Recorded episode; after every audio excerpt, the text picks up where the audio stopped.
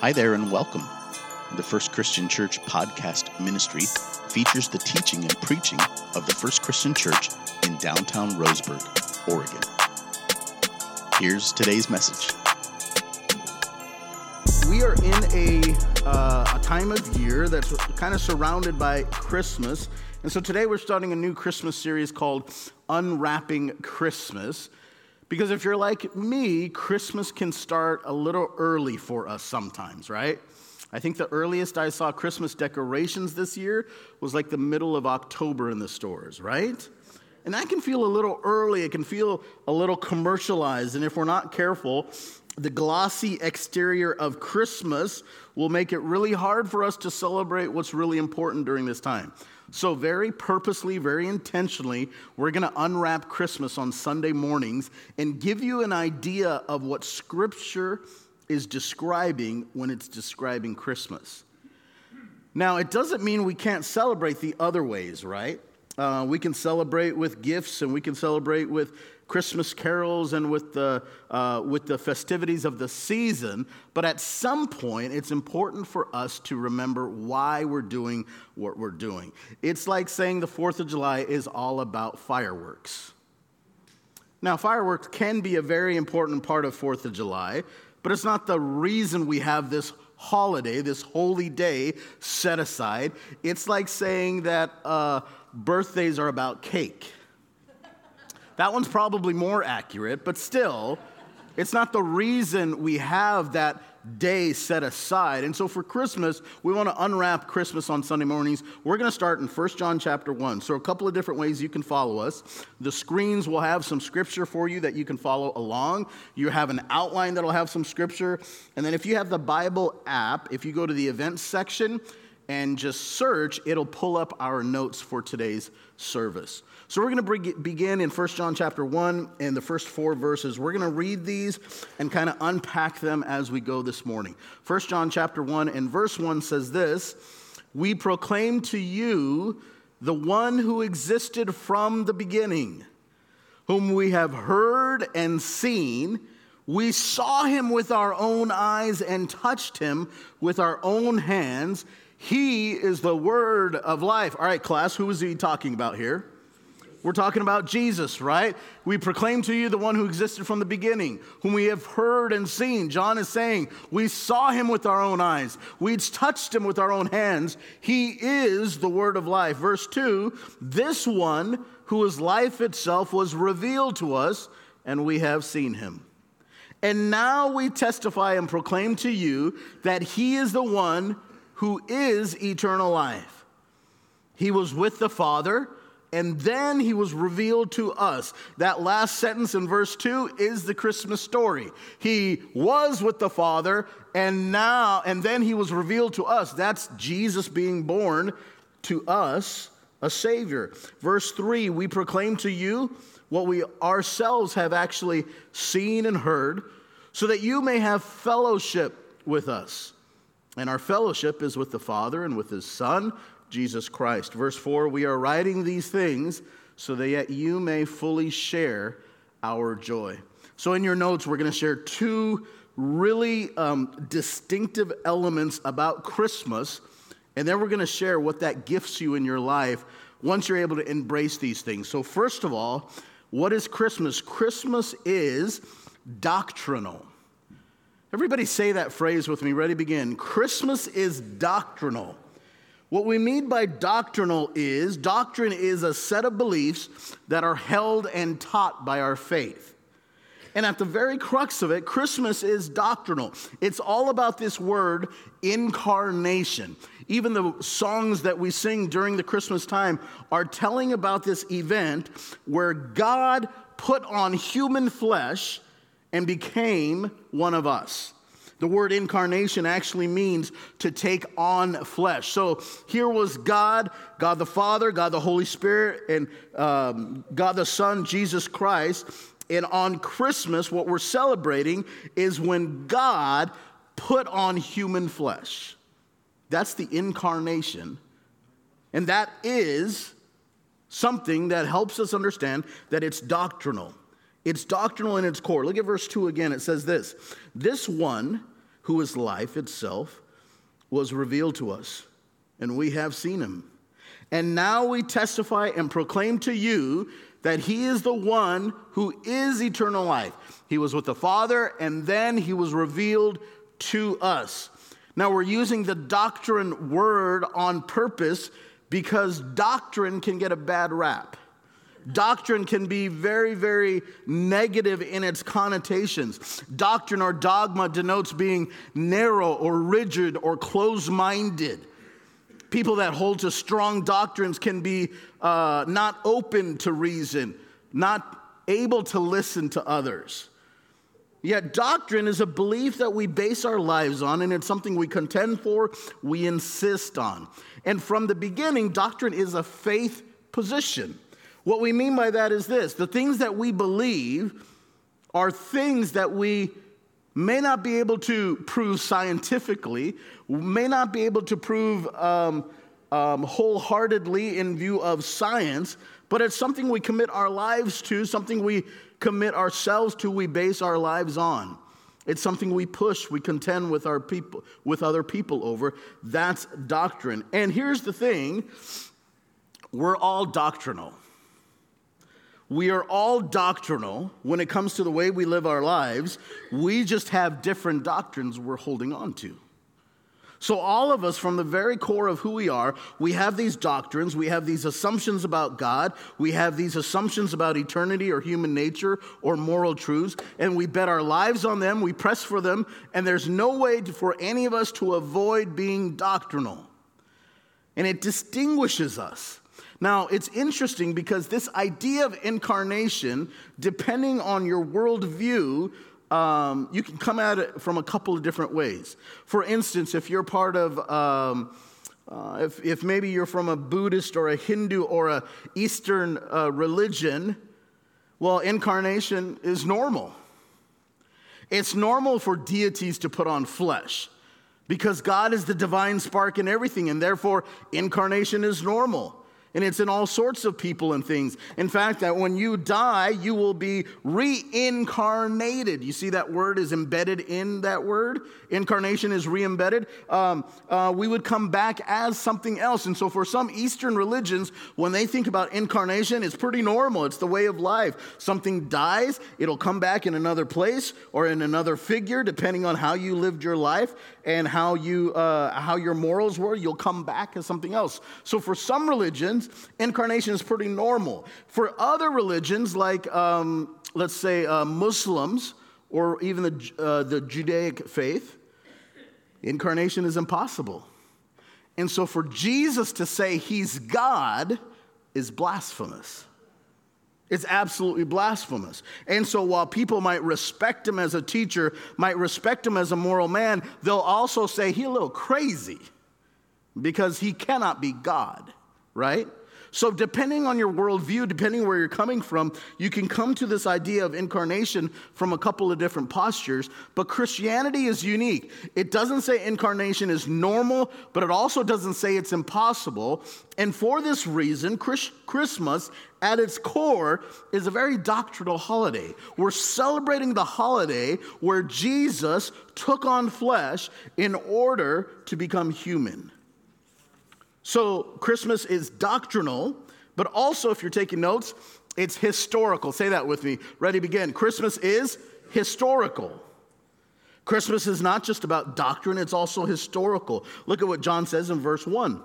He says this proclaim, we proclaim to you the one who existed from the beginning, one we have heard and seen. And then look, look at this. We saw him with our own eyes, we touched him with our own hands. He is the word of life. It's interesting how people talk about when they uh, see a celebrity or someone famous and when they meet a celebrity or someone famous. Those are two different things, am I right? To see someone famous and to meet someone famous are two different things. You can go to a concert by fill in the blank of whatever musical guest you would like to. Um, but if you're among 50,000 people in a stadium seeing that person, did you meet him? Did you meet her? No. Uh, I remember when I was like 20 years old, I went home for a weekend from Bible college, and I was, uh, I was living about two hours away from Southern California, and I went home for the weekend because there was a lot of laundry, and that's, that's what you do. I needed some homemade chicken curry, I needed some coconut rice, and I needed some laundry done. So I went home for the weekend, I remember, um, and on that Saturday morning, I met with my pastor and uh, Pastor uh, Dwight and I, we went to, uh, we would go invite people to church. We'd visit people who were sick, that kind of thing. And it was a time for me to just kind of get mentored for a little while. Um, so our church was in Newport Beach, California. And so we would go over there. Uh, I, I, met him there at the church.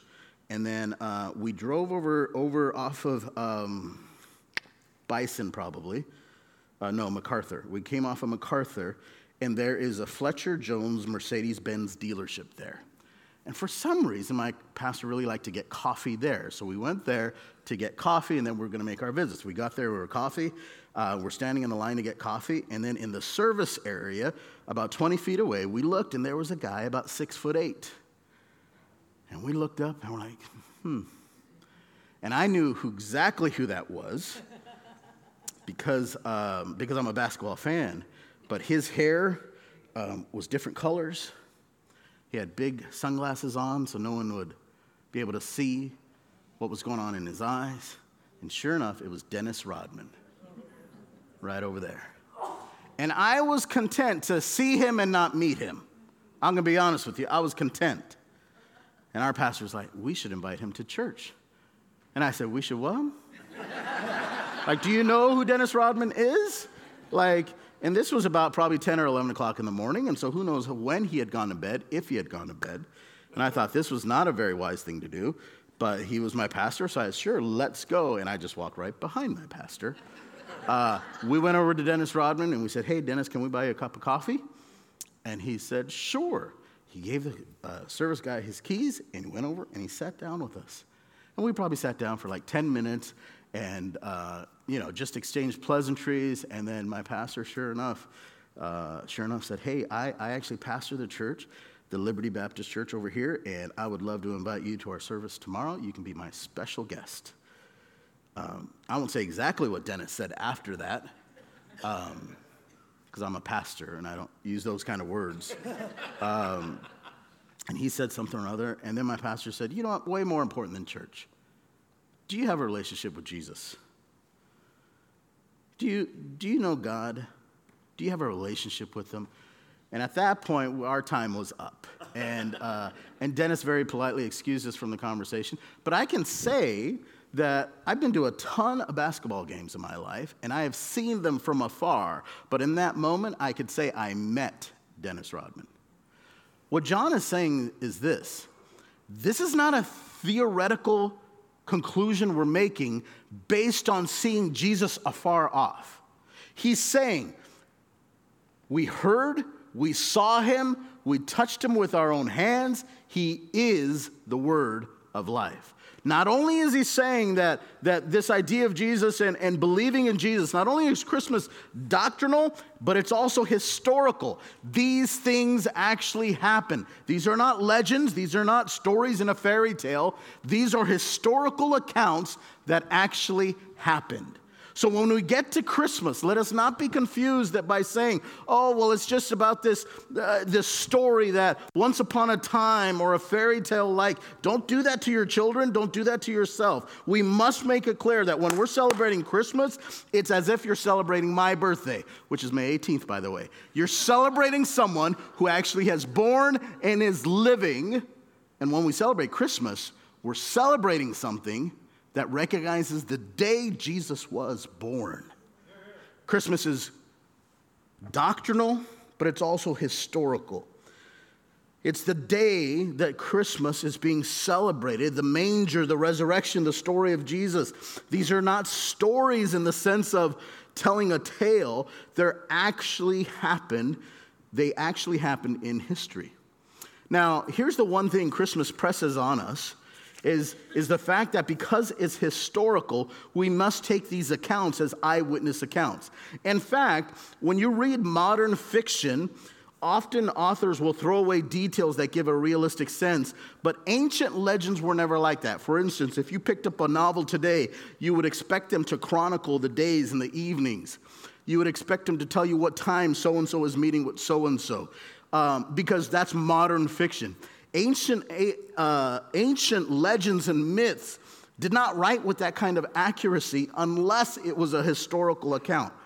So, for example, in John chapter 6, there's a story of Jesus walking on the water. And it says something like this When they had rowed three or three and a half miles, they saw Jesus approaching. Now, you may not be an expert in ancient literature, but if you think about the Iliad or you think about the Odyssey, there's no way Homer would say, and Achilles met Hector in combat, and they were three or three and a half miles away from the wall of Troy. They didn't write like that in ancient literature. Ancient legends did not put that kind of details to develop plot or character. And so when, when, when the Gospels are being written and we have this kind of accuracy that says they were three or three and a half miles out, when there's people being recorded, when names and where people are from are being recorded, what John is saying is, man, I felt him, I saw him, these things really happened, I was there, we were this far apart. Every one of those details go to the fact that these are historical truths. By the way, if they were all lies, if they were all legends, they'd be some really dumb lies. There'd be some really dumb lies. Here's why these accounts were written within the lifetime of people who were alive to be able to see those things happen. So if these were lies, if you're going to write that 500 people saw Jesus rise from the dead in the Kidron Valley, you would wait 40 or 50 years so everyone would die. You would write it 100 years later when everyone who lived in that valley at that time was dead. If you falsely write that 500 people saw Jesus and lots of people were still living in the valley, your claim would be disputed, right? The point of Christmas is that Jesus really lived and he really died. It happened. These things happen. Now, you may say, well, what is the big deal about Jesus actually being born? Here's why it's so important. You may say that you like the teachings of Jesus. You may say that you like these stories, and the meanings of these stories is to love one another. And so, as long as I love one another, the doctrine doesn't really matter, the historical context doesn't matter. All I get from Jesus is that I should love someone, and that's all that's important. Well, if that's what you, uh, if that's what your doctrine is, you are holding a doctrine that says you can be justified by works. When someone says that, they're saying it doesn't matter that Jesus actually lived. We should have lived and died the death we should have died. All that matters is that we can follow his teaching. That is a doctrine that says, I'm not so bad that I need someone to come and be good for me. I can become good on my own. The gospel is not that Jesus came to the earth, tells us how to live, we live a good life, and now God owes us a blessing. That's not the gospel. The gospel is that Jesus came to the earth, lived the life we should have lived, died the die the death we should have died. So when we believe in him, we're accepted and give, live a life full of grateful joy with him. In other words, if these things didn't happen, we can't be saved by those actions that never happened. So the doctrine of Christmas is that Jesus came, and if he didn't come, boy, Christmas would be this, this time of year that would just crush you. Because if Jesus never actually came, we wouldn't want to be anywhere these Christmas stories are. We wouldn't want to be sacrificing. We want to be humble. We don't want to be loving as these stories encourage us because all that will do is crush us to the ground. Because if it isn't true that John saw him, heard and felt him, that Jesus really came to do these things, well, then Christmas is just an inspiring story built on falsehoods. But here's the truth it's doctrinal and it's historical. It has to be those two things.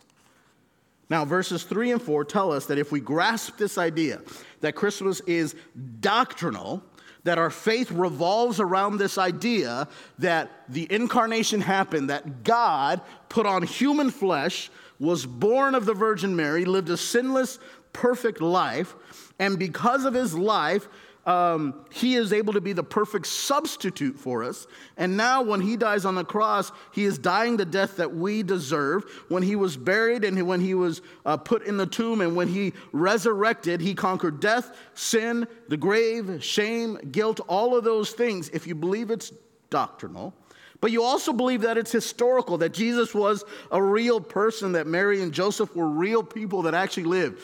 If it's doctrinal and historical, it'll gift you two realities this Christmas.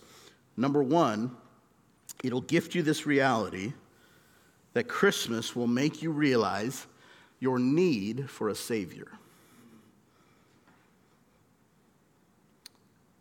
Imagine going the whole Christmas season celebrating it and missing this crucial truth that we are in desperate need of a Savior.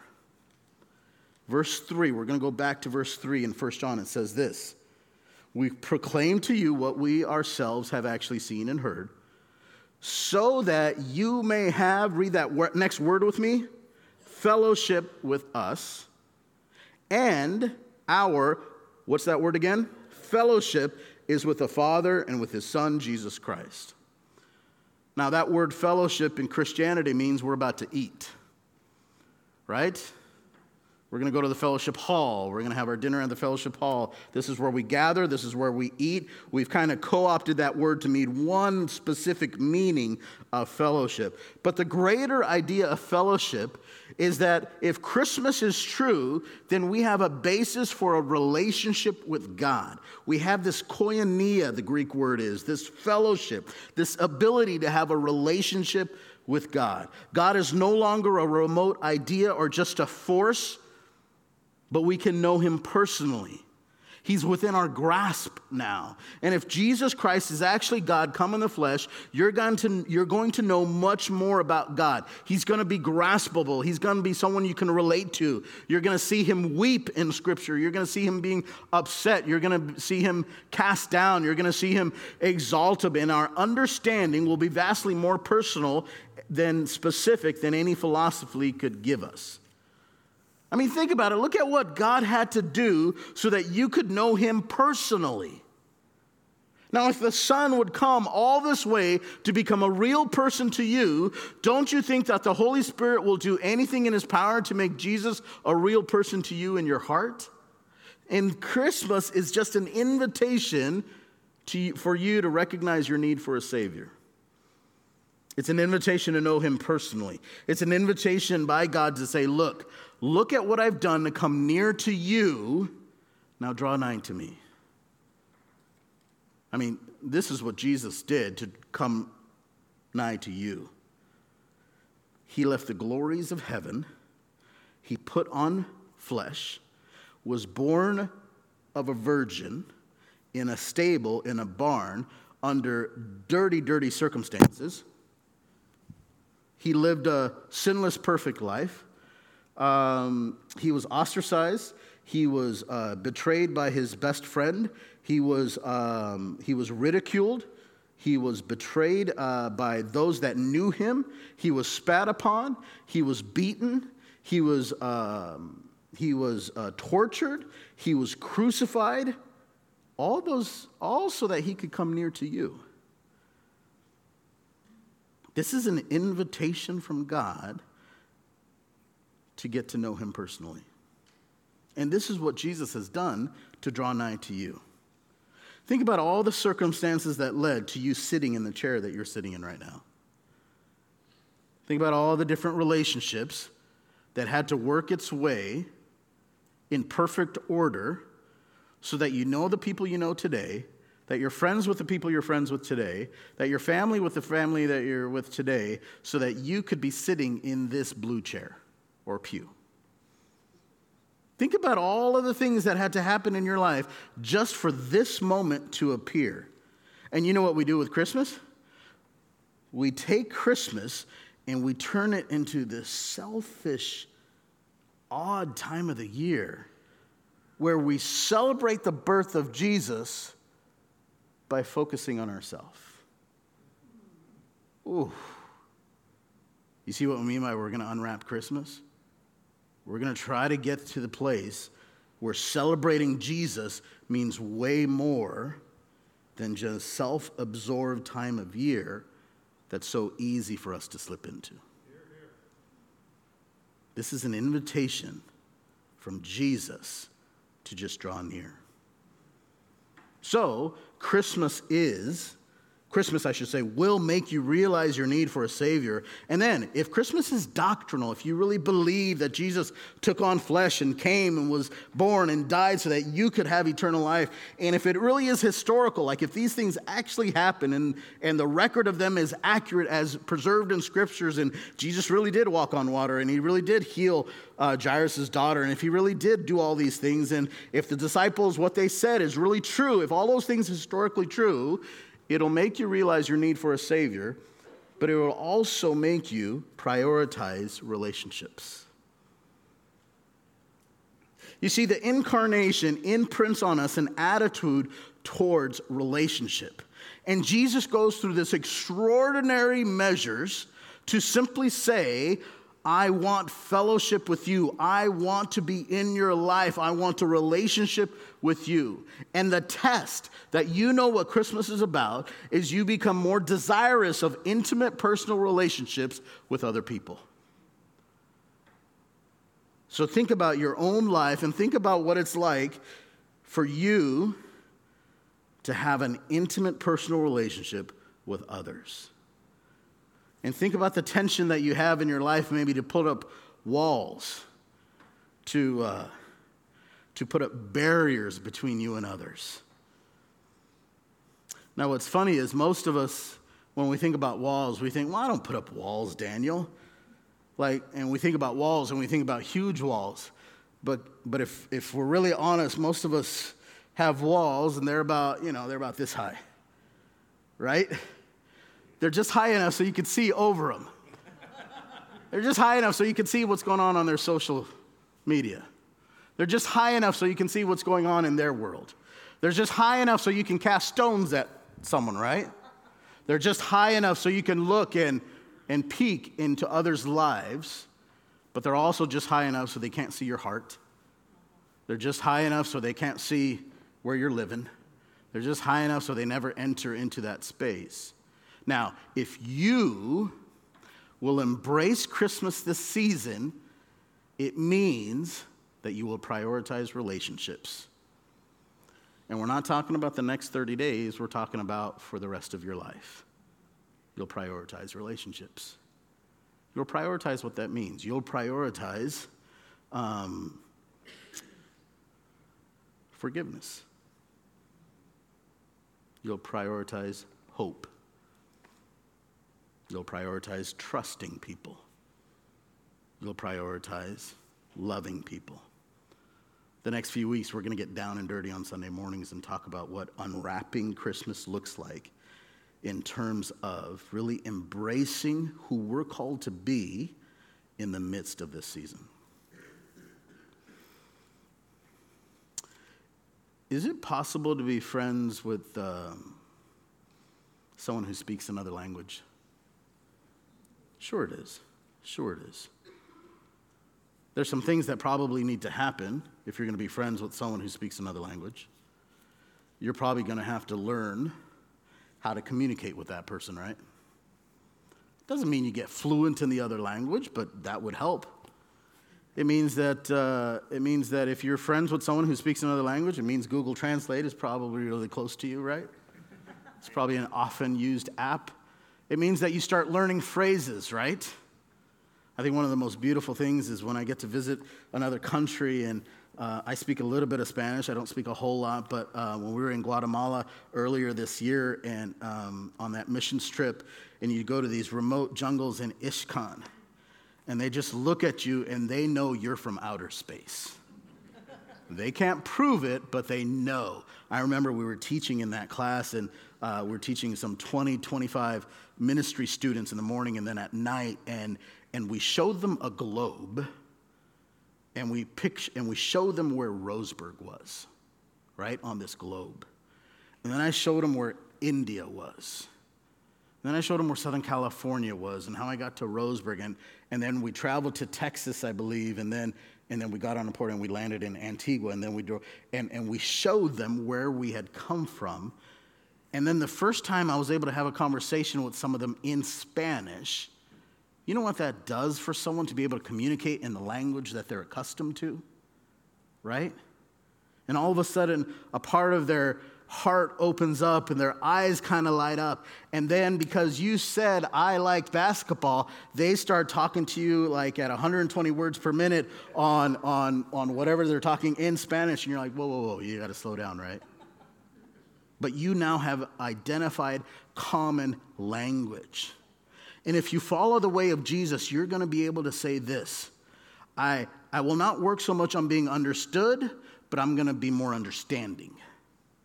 I will not work so much on getting my needs met this season, but I'm going to do my very best to meet the needs of those around me. I will work on entering into people's worlds and giving that person what they consider love, not what I consider love. If it's important to you, if the incarnation of Jesus has imprinted in, onto you, Jesus Christ is going to make you unbelievably good at relationships. So unwrapping Christmas, what does this look like? Well, first, this is not this is not a holiday that celebrates uh, that celebrates just a story. We're celebrating doctrine. How beautiful is it that we have a holiday that celebrates doctrine, that celebrates literally Jesus putting on flesh and coming down and being one of us. So it's it's 100% doctrinal and it is historical. Do not let yourself be tempted to believe that this time of year is fairy tales. Don't believe that it's, uh, that it's, it's mystical in the sense that um, it's something that's made up. It is a historical day that is 100% doctrinal. And if we embrace those two things, well, first, you're going to realize your need for a Savior. You say, what does that mean, Daniel? Well, that means this. That means that at this point in your life, you say, Man, I have tried my whole life to live for God's approval, and I give up. I'm just going to claim his gift of salvation. I'm going to claim it right now. I draw a line in the sand that says, everything after this day, I'm going to try to live in the light of his love, and I'm going to proclaim him as my Lord.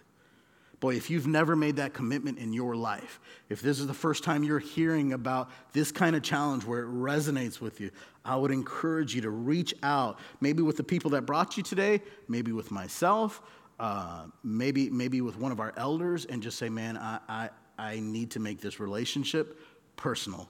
I have seen God. I want to meet him now. I have seen him in the congregation of the church, but I have never met him. If that's you today, I encourage you to unwrap Christmas this year in making a decision for him. Now, for most of us, what this also means is this it means that we're going to be challenged to prioritize relationships. We're going to be challenged in the midst of this busy, chaotic, crazy, festive, awesome, worry filled, stressful time of year to prioritize relationships. So that when things are just out of place, you can see the relationship instead of the chaos. So that when, your uh, when your budget is way tighter than it normally is, you can look past the budget make the wise decision, and prioritize the relationship. It means that when someone is having unrealistic expectations of you, it means you can look past that, forgive them, set healthy boundaries, but prioritize the relationship. In fact, when we get out of this Christmas season, we should be closer to the people we love, not farther. You ever go through a holiday and think, my goodness, I'm so glad I don't have to see them again? Way too many of you laughing and nodding your heads. Right? So how do we just how do we figure this out and make this a Christmas where we prioritize relationships? This is Unwrapping Christmas. Thank you so much for listening to this week's message. If you made a decision for Christ or would like prayer with someone from our church family, we would love to connect with you. You can message us on Facebook by searching Roseburg First Christian Church, or you can email us directly at roseburgfcc at gmail.com. In addition, if you're listening to this message on Apple or Spotify, We invite you to like, subscribe, rate, and review this podcast and share it on social media so others can be blessed as well. God bless you and have a beautiful day.